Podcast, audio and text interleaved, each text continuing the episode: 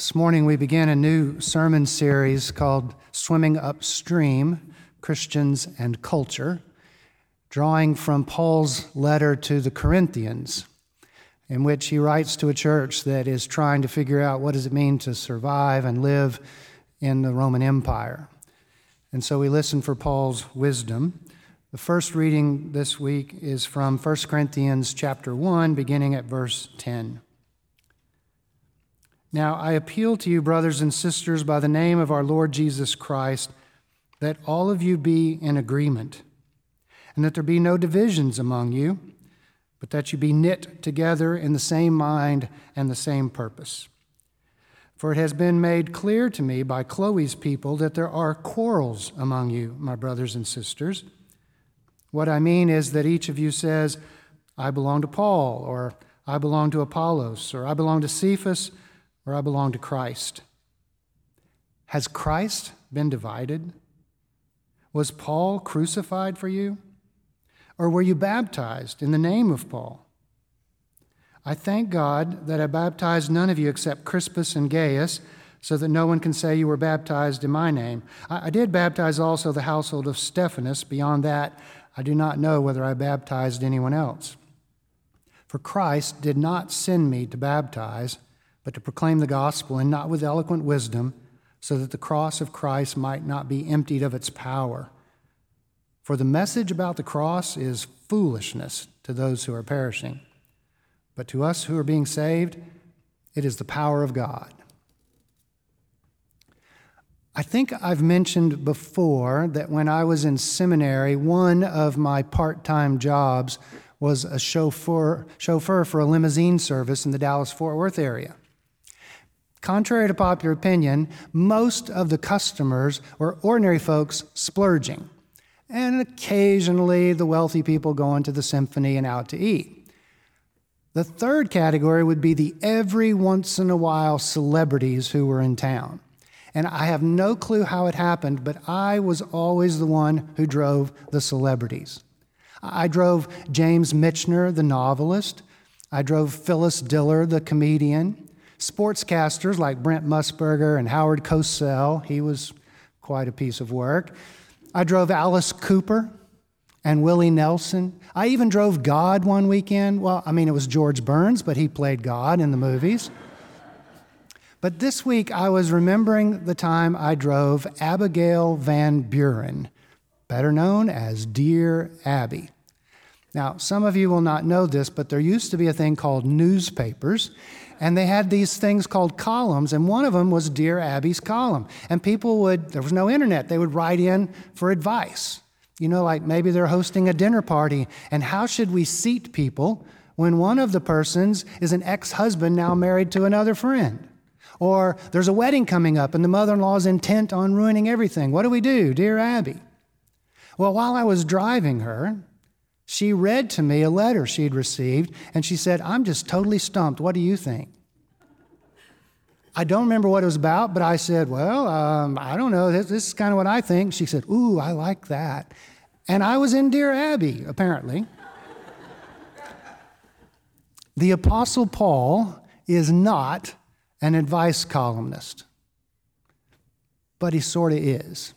Here's what I mean the letter we call 1 Corinthians is not the first letter he wrote to the church. We just don't have that one. And between that one and the one we do have, they wrote him a letter and they asked all kinds of questions. Dear Paul, and they had all these questions. We don't have that one either.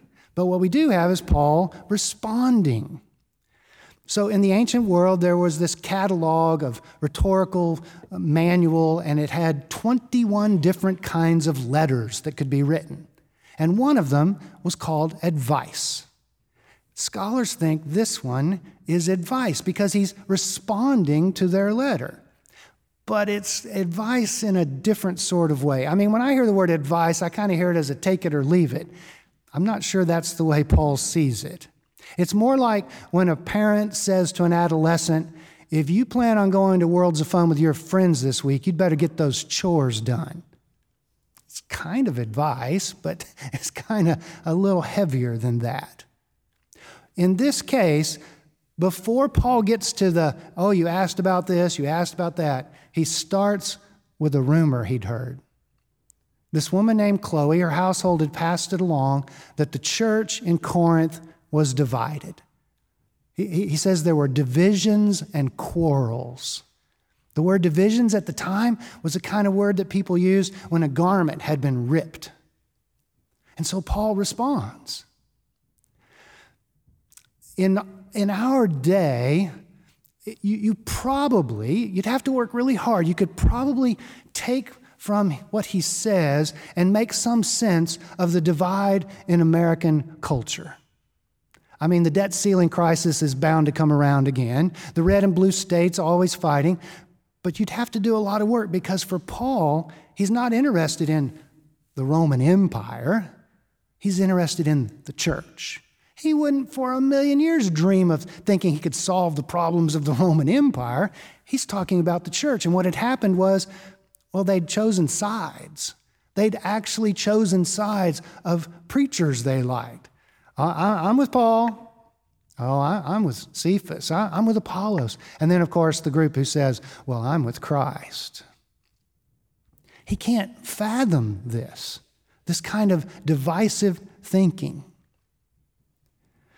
It's hard for us to imagine this, and maybe some of you will remember it, but American Christianity used to be very divided along denominational lines. It's not as true anymore. For, for instance, it wasn't that long ago, if a Presbyterian family moved into a new city, they would never visit a Methodist church, and vice versa, because they had totally different doctrines. Nowadays, people are like, okay, it's down the street, we'll go there. But that's not to say we don't have our divisions. Ask your Episcopal friends what they think about churches that meet, have a stage and a light show and a rock band. Or ask your charismatic friends what they think about a pipe organ and robed clergy and choir. You know that there are over 200 denominations in the United States? And they're all, well, not all, but many of them continuing to divide, to fracture. Mostly over sexuality, but we've always found something to fight about. How long will it be before someone starts a denomination for right handed, straight, blue eyes, likes country music, but not the old kind? I heard years ago about an exhibit in the Pittsburgh Art Museum. It was a sculpture of Jesus on the cross, but with a very unique twist. He was dismembered. His body was not attached to his torso, and his limbs were not attached to his body. Paul says, Has, has Christ been divided? If you can imagine the pain that parents feel when their kids fight. Imagine the pain God feels. In response to this division, Paul offers advice. Two pieces of advice. And they're not drawn from manners and etiquette. They're not even drawn from common sense. When Abby asked me, So what do you think? I just use common sense. Paul does not use common sense here because the Roman Empire's common sense is contrary to what he offers. The first thing he offers is the cross. Now, when Christians hear the cross, we, we go a hundred directions. But for Paul, in the, the letter to the Corinthians, the cross represents humility.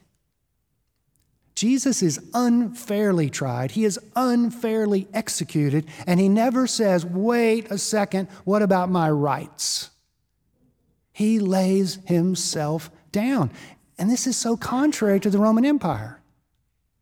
In the Roman Empire, they don't think the meek inherit the earth, the meek get run over.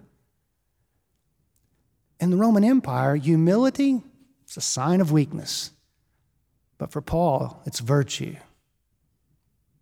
So, several years ago, I was one of the speakers. There were a bunch of speakers at this conference. It was up in Michigan, lasted three or four days. They had plenary sessions, small workshops, all that kind of thing. It's one of those conferences, it's really good, but it'll wear you out. And three times a day, of course, you went to the college cafeteria to have your meal, and you'd go through the line, and then you'd find one of those round tables, seats six to eight people, something like that. And one day at lunch, I was really wiped out. I just went over into a corner, hoped nobody would join me. I'm sitting there, and this gentleman comes up and he says, Do you mind if I join you? Oh, sure, I'd love your company. So he sits down and we talk. You know, where are you from? What's your name? And I said, You know, and then I, I shared, I'm a member of the Christian Church, Disciples of Christ. He said, Well, I'm, I'm Presbyterian, but not that kind. At the time, Presbyterians were fighting over same sex marriage. And he made it very clear he was opposed. Well, sitting there, I had two options fight or flight, right? Flight would be, oh, oh, oh, I'm sorry, I see some friends over at this other table and I was supposed to sit with them. And of course, fight would be, let's do it, come on, let's debate.